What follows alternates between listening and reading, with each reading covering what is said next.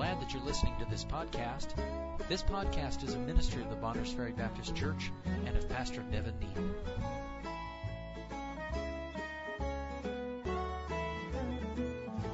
1 John 2:18, we just read verses 15 through 17 says little children. So he's addressing that term again. He's just in the previous verses talked to little children, young men, and fathers. He comes back in verse 18, little children, it is the last time. And as ye have heard that Antichrist shall come, even now are there many Antichrists, whereby we know it is the last time. They went out from us, but they were not of us. For if they had been of us, they would no doubt have continued with us. But they went out that they might be made manifest that they were not all of us. Let me kind of take you back to the Old Testament, and I think this will help put these couple of verses in context. If I say the names Ezra and Nehemiah, building programs should come into your mind.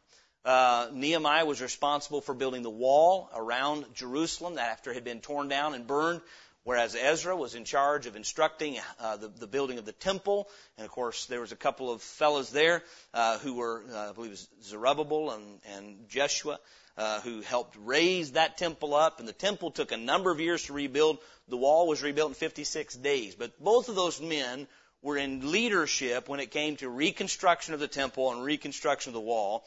And if you read Ezra and Nehemiah, both men dealt with a similar problem they had people that wanted to help them build who were actually the enemies of God.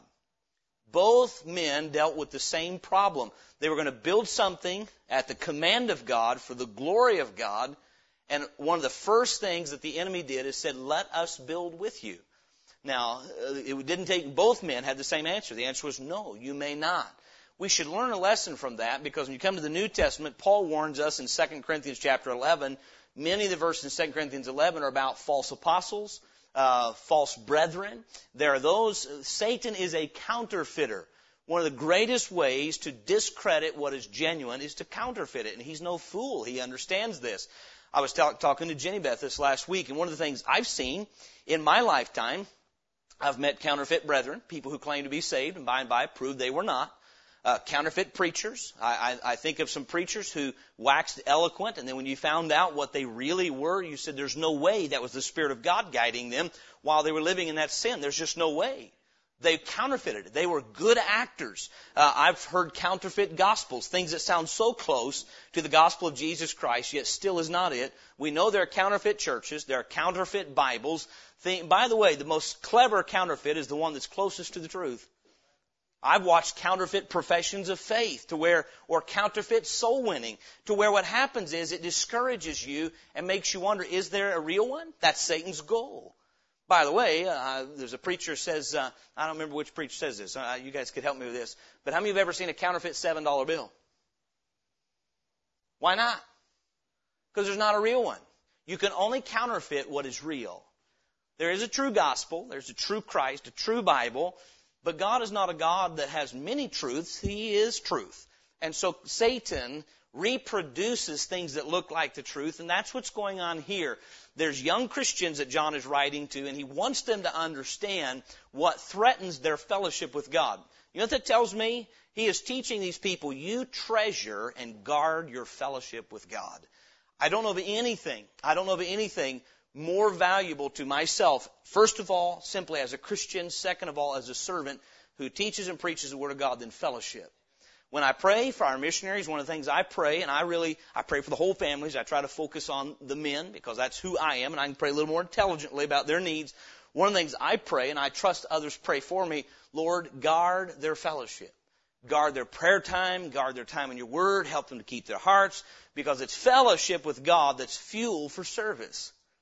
If you want to know and verify that, study the ministry of our Lord and Savior. When he wanted fuel for service, he did not go to rallies. He went alone to some solitary place and got alone with God the Father and got what he needed.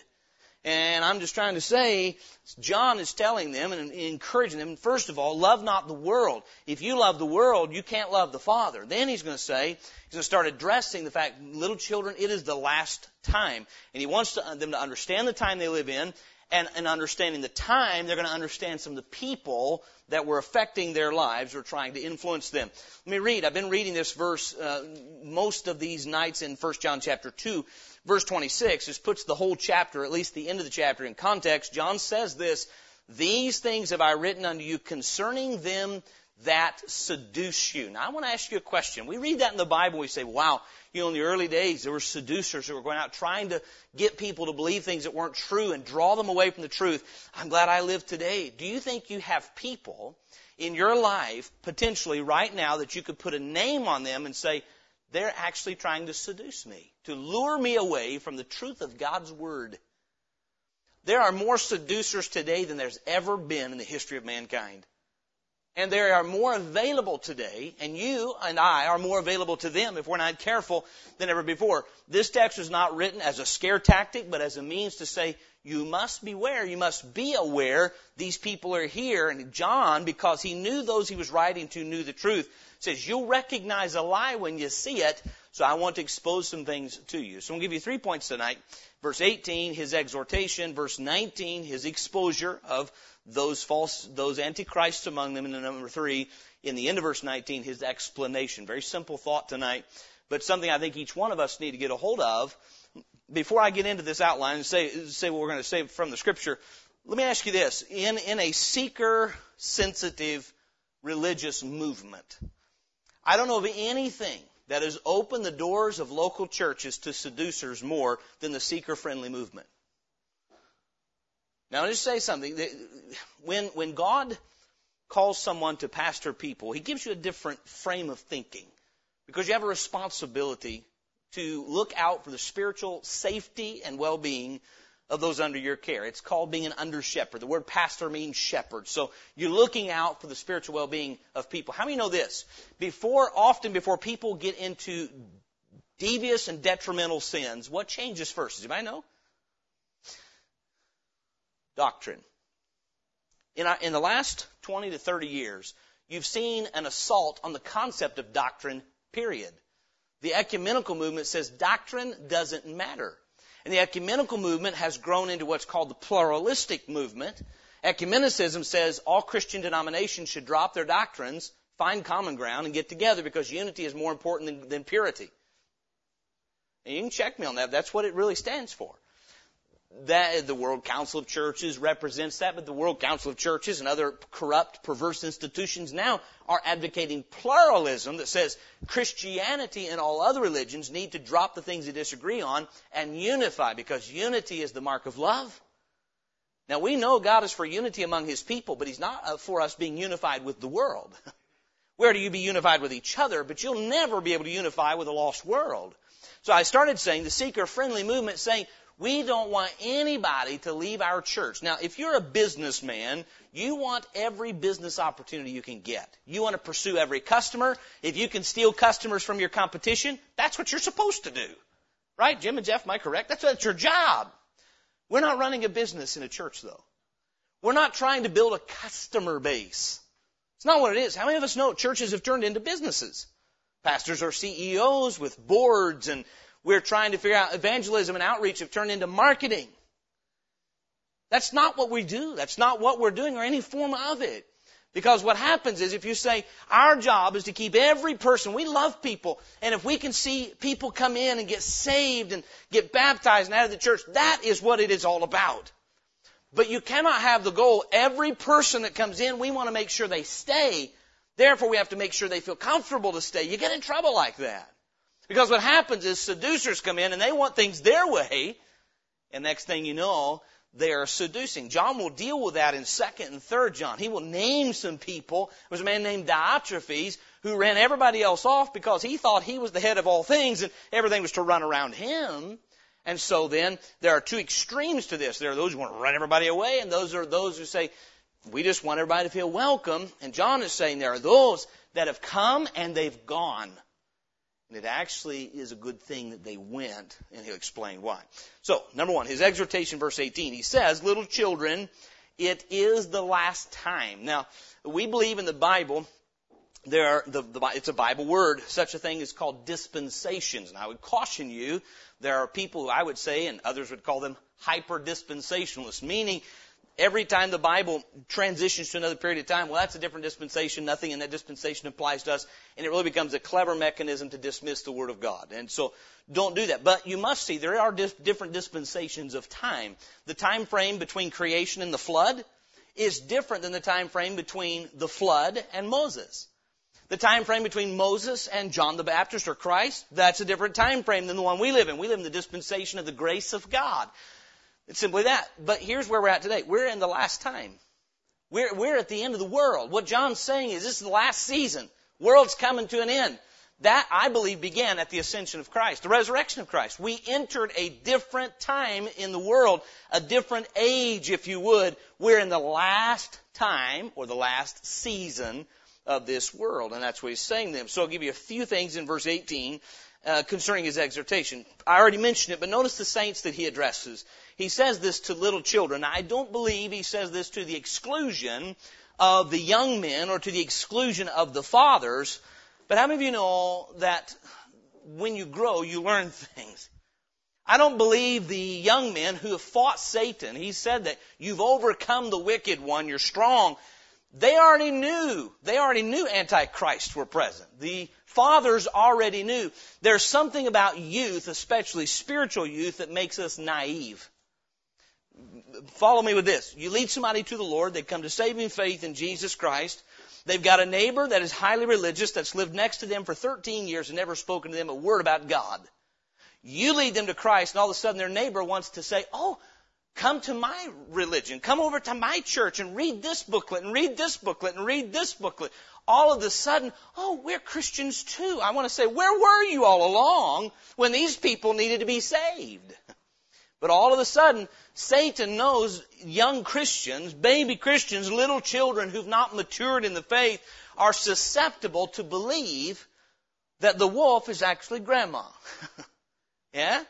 You tracking with me? And John knew that. He said, little children, I want you to understand the time in which you live.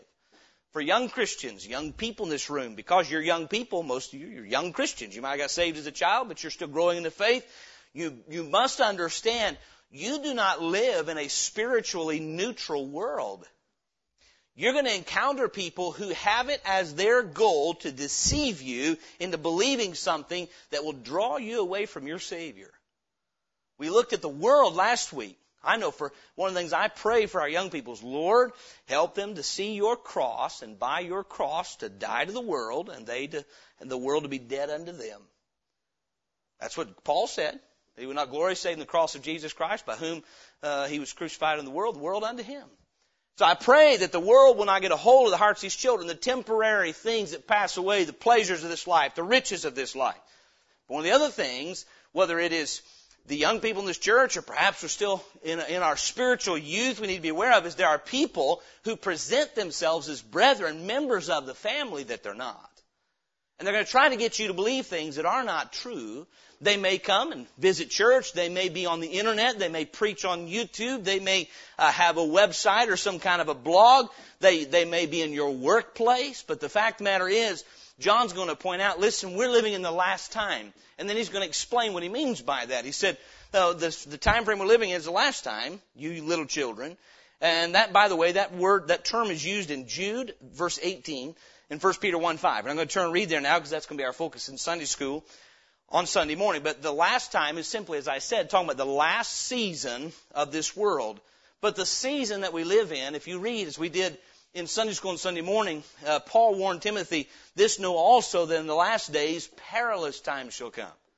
We sometimes act shocked at how bad the world is getting. Do you realize it's what Jesus Christ said would happen? Evil men and seducers will wax worse and worse. How, I say TV evangelist. What do you think? If you don't think seducer, then let me, let me try to repeat that about 25 times until you hear televangelist. Not all of them are, but about 99% of them are. When you get somebody up there with a, you know, $10,000 diamond ring on their hand telling you you need to send them a love offering, they are a seducer. If they're preaching from a crystal palace and begging for money, hey, tear the crystals down, sell them, and give to the poor. you with me? They're seducers. I don't care how smooth their message is, and they are worse and worse. They're seducers. And I don't care. Eh, there are independent Baptists who are seducers. I don't. They're everywhere, and they are worse and worse. Why? Because we're in the last time. It gets darker right before the light shines. Is that not true? It gets very dark right before the sun rises. And there's a sunrise coming that figuratively when Christ returns and it is dark and it's not going to get brighter. If we're waiting for the world to become a better place, you might as well hang that idea up. Now may I say this, we're still to shine the same. We're as lights in a dark and perverse nation. Is that not what Philippians says? So I'm just trying to say, John says, you little children, I want, I want you to know the truth. You're not, just be, here's what happens. When we get saved, our world gets bright. And we might think that the whole world got bright. No, it's our world that got bright. The light of the Lord came in. We can see things clearly now, but the world is still deceived. And so then, it's not a deceive, but there's deceivers. So he said, I want you to know, little children, it's the last time. We're in the last chapter, and what marks the last time is this presence of Antichrist. In the last time, the world is not going to flock to the Lord Jesus Christ. It's going to turn from Him. So the idea would be if we are thinking that, boy, what's going to mark the last time is a worldwide, there are people telling this right now, we're about to see a worldwide sweeping revival. Beware. Beware. You say you don't believe in revival? Of course I do. Do I want revival? Of course I do. Can this church have revival? Absolutely. Could our nation have revival? Could if we meet God's conditions?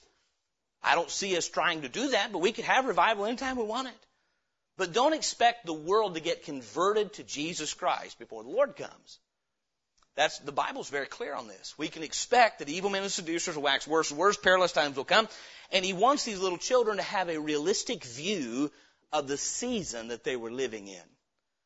You know what? If I think I'm going into, um, this is why, this is why false teachers that say you get saved and God gives you this rosy, wonderful life of health and wealth. That's the opposite of the truth. And what happens is if you've truly been born again, you're going to get thrown bad. Because the Lord says our hope is in eternal things, not here and now. And so then there's a cross to bear here. And if I'm truly trying to be a Christian, somebody's telling me if you were doing things right, you'd be healthy, wealthy, and wise. I'd say, well, man, I must be doing something wrong. Because I'm losing friendships and I'm losing finances and I'm losing, you know, I'm, life did not get better after I got saved. It seems like it got a little tougher. I believe that's what John wants them to know. Look, we're in the last time. And here's how we know that. It's, so he deals with the little children, the young saints, this, and that doesn't mean young in age physically. They were young spiritually. The season, it's the last time. And then the seducers that he speaks of in verse 18, he says, uh, uh, little children, it is the last time. And as ye have heard, somebody had told them that Antichrist shall come. That's singular. Even now. So he said, in, you've been told that in the future, Antichrist shall come. He's called the wicked in 2 Thessalonians chapter 2. He's called the beast in the book of Revelation. It is also a spirit. There's the spirit of Antichrist. What, this is rocket science. What does Antichrist mean? Against Christ. Now, here's what you'd expect. If someone were against Christ, they'd come up and say, here's what I would think. When I knock on somebody's door and I'm going to give them a gospel tract and they say, no, I don't want it. I think, well, he's, he's against Christ. But you probably have a better chance of winning that guy to the Lord when the guy that stands there and says, oh yes, I'm a Christian too. Do you believe that Jesus is God? Oh no, no. I mean, we believe that he's the Son of God. But we wouldn't say he's God. You, that's Antichrist. You deny that Jesus Christ is who God said he is, and it's Antichrist. I think one of the great questions to ask people is, who's Jesus? Can you tell me who, who Jesus is? And what does his death and resurrection mean to you? You'll learn a lot about where they're at, what spirit they are of, based on who they say the Lord Jesus is. If you can't just outright say Jesus is God, if you're a true believer, that shouldn't be hard to say. He is God in the flesh. He is my creator and my savior. Uh, and my point would be this, uh, the, the, we would think the Antichrist would be someone who just spews vitriol for Christ, but Satan's more clever than that. He claims to be a believer, claims to be one of us, and so then he says, I want you to know you're in the last time. You've heard that Antichrist shall come, but he said, let me tell you this, even now, let's get present tense, even now are there many, so there are little prototypes, if you would, there are many antichrists whereby we know that it is the last time. He said, here's how you know it's the last time because there's not just antichrist. I, I think he's referring to, there's going to be one man that, that epitomizes the spirit of Antichrist, that beast in the book of Revelation, the wicked, capital W in 2 Thessalonians 2. But there are many prototypes, just like there were many um, portraits of Christ leading up to him. If you study the book of Revelation, it is all a simple counterfeit of the gospel, including a counterfeit resurrection. Remember the beast is wounded in his head as though he were dead, and then there's a, they raise him up and give life to the beast. It's all fake. It's all phony, but it is all a counterfeit gospel that mirrors the gospel of Jesus Christ, including the prototypes leading up to him. There were many pictures and types of the Lord Jesus Christ leading up to the real Messiah. Even so, there are many antichrists who represent what the Antichrist stands for, and that is absolute opposition to the Lord of heaven and earth an absolute denial that he is who he says he is. The number one, don't miss me here today, the number one tool of Satan to discredit the gospel today is false religion. It was in our Lord's day and it is more so today. Atheism is not the chief enemy of Christianity. It's not. Most people believe there's a God because they got a brain in their head. You only quit believing when there's a God when you want to be extremely immoral and say, I'll do whatever I please. So atheism is not the primary uh, uh, opposition tool of, of, uh, of the gospel. It is false religion. And may I say this? There's some false religion that's easy to identify, and there's some that's so close to the truth that it's hard to. But here's the point. We, John says there's many antichrists, and that's how we know the multiplication of, of, of opposition to Jesus Christ through people is the sign that we're in the last time. He said, therefore we know this is the last time. Uh, Second Thessalonians, let me read this very quickly. Chapter 2, verse 7. Second Thessalonians 2, verse 7. I'll get there in just a moment. Uh, the Bible says, For the mystery of iniquity doth already work. Paul was making the same point John was. Don't think that the spirit of Antichrist is something future. 2,000 years ago, it was already at work. 2,000 years ago, there was already crafty deception taking place to oppose Jesus Christ and keep people from coming to sincere and genuine faith in Him or continuing in faith in Him. The spirit of mystery of iniquity doth already work. Only he who now letteth will let until he be taken out of the way, verse 8, and then shall that wicked, that's one, one person, capital W, be revealed, whom the Lord shall consume with the spirit of his mouth and shall destroy with the brightness of his coming. So John's exhortation, he addresses young saints, he addresses the last time or the season of the last time, and then he addresses the, the matter that seducers were currently present. May I say this, and then we'll move on. If, if I thought, if someone says, hey, there is somebody in the neighborhood that is breaking into houses and they've kind of been seen uh, um, around, and it might be a problem in the future. You might want to watch out for things. And I think, that would never happen to me. And he's actively working down my road. And if I can only think, boy, one day somebody might show up and try to rob my house. If I don't realize that it's a present danger, I'm going to get robbed. If you don't realize as a Christian, there are people that Satan has got control of that are in your life, and if they're not now, there will be, actively seeking to deceive you and turn you against your Lord, then you need to wake up to the fact it's the last time. There are many antichrists, and they are working. The antichrist is a denier of Jesus Christ, working to deceive and destroy. By the way, that's why the cults work overtime. They're seducers. They're, they are actively, you say, would, would people be that evil? Some don't know they're that evil. They're blind and deceived. But yes, they would be. And so his exhortation, verse 18. Number two, his exposure, verse 19. He says this, they went out from us. Uh, for they were not, but they were not of us. But if they had been of us, they would no doubt have continued with us. But they went out that they might be made manifest that they were not all of us. Jude says it this way, and I believe it's in verse uh, 18 of, of Jude. These are they that separate themselves sensual. You know what? When you walk with God, He'll separate you from the world. His word will separate you from the world. But there are always those who feel that they are religiously and spiritually elite. You'll find people that can never find a home in a church anywhere because they're always too theologically adept. They're always too, um, they have revelation that we underlings could never grasp. That's exactly what's going on in, that what John's writing about.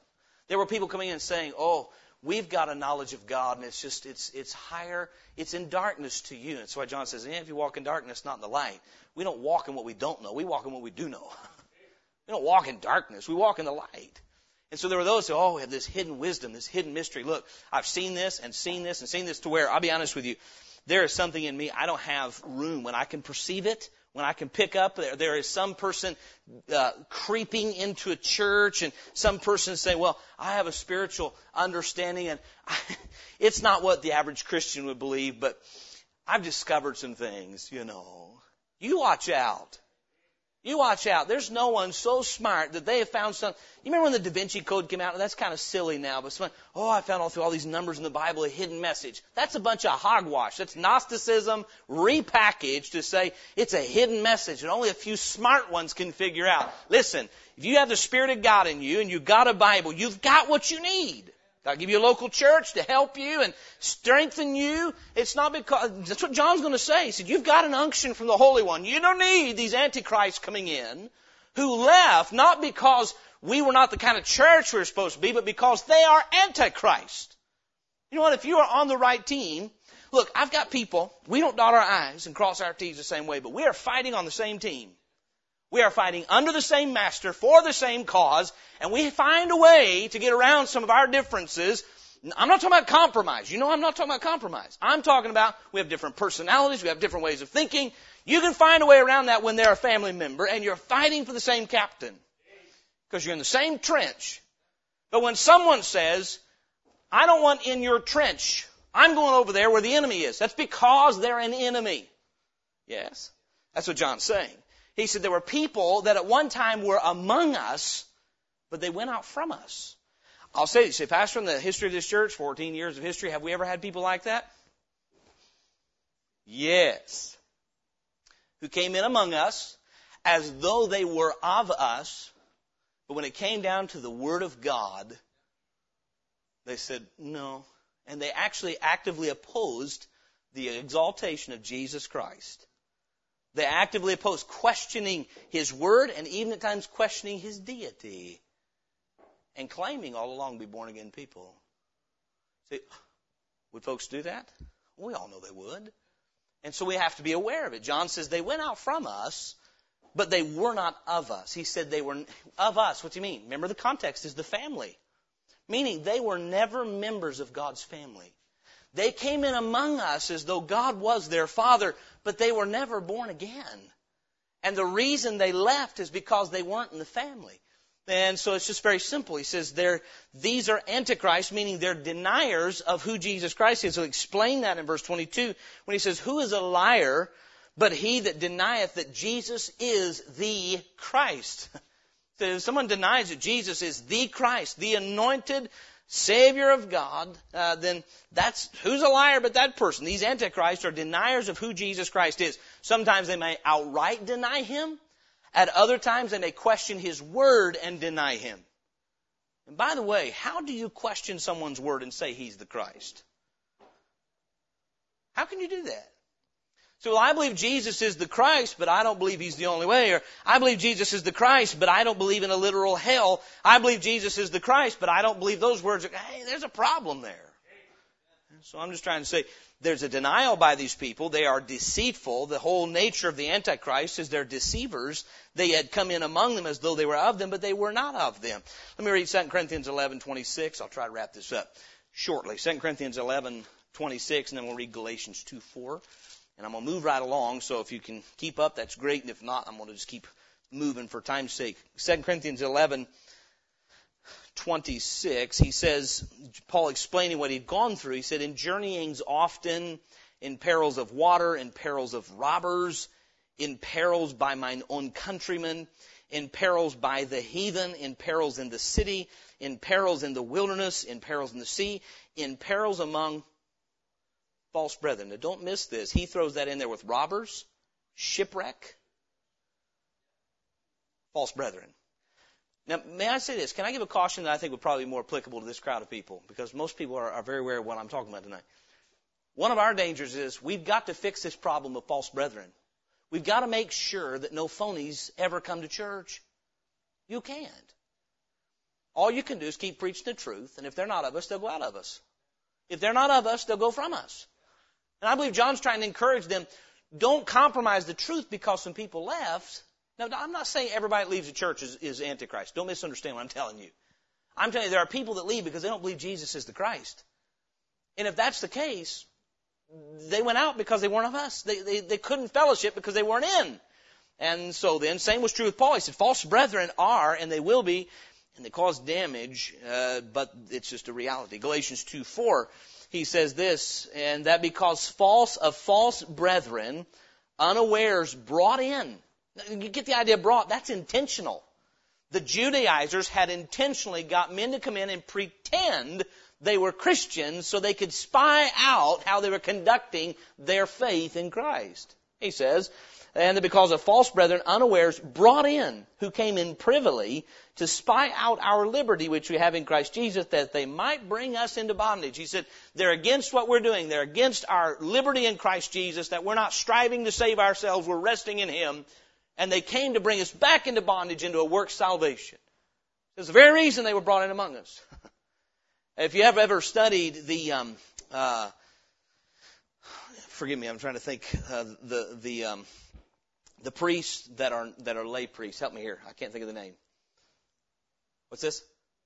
Jesuits. Jesuits. That's what I'm trying to think. You may ever study the history of the Jesuit order? Jesuits were taught and trained by Roman Catholicism to go into Protestant universities, theological seminaries, and pawn themselves off as born again people, and to subtly incorporate Catholic doctrine. That's not hearsay, that's history. Come out now. They had permission to lie. That was permitted them by the church because it was for a noble cause. Sometimes Jesuit orders had permission to kill sweet people. By the way, the nature of that wretched religion has not changed. I didn't stutter. I'm not going to apologize for that statement. It is a religion of seduction. And so then my point is this. We need to be, it's good for us to be aware of the spiritual environment we live in. John says you need to understand there were people that were among us, but they went out from us. But you need to understand why they went out from us. Because they were not of us. For he says something very plain. He says, For had they been of us, no doubt they would have continued with us. Meaning, if they were on our team and in our family, they would have continued with us. That's a rocket science statement, isn't it? You know what? I understand, and it's sad, there's two different kinds of schism and division. There are that between true brethren that's called and caused by carnality. That's what 1 Corinthians deal with. People splintered over their carnal differences. But there are people that fundamentally don't believe what God's Word says about Jesus Christ. And they cannot continue in fellowship with us because we don't believe the same. We're not in the same family. Their father is the devil, our father is God. And so then uh, there was a departure because there was a distinction.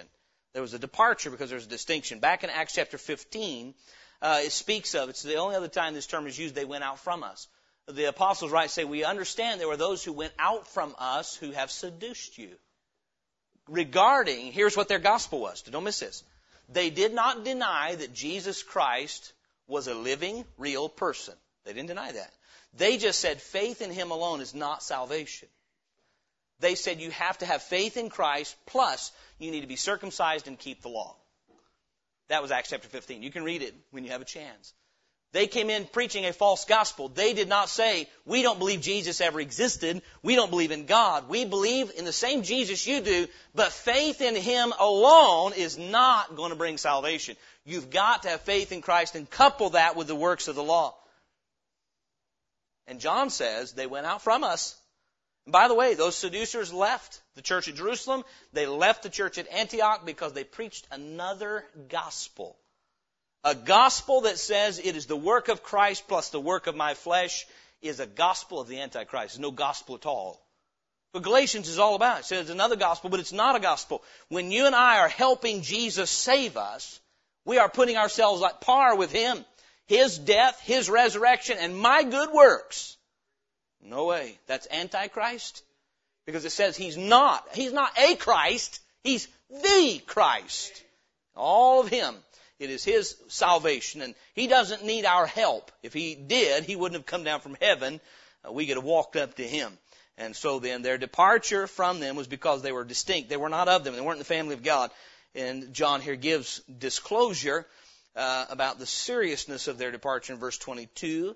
Uh, he says again in, in verse 19, he says, They went out from us, but they were not of us, for if they had been of us, they would no doubt have continued with us.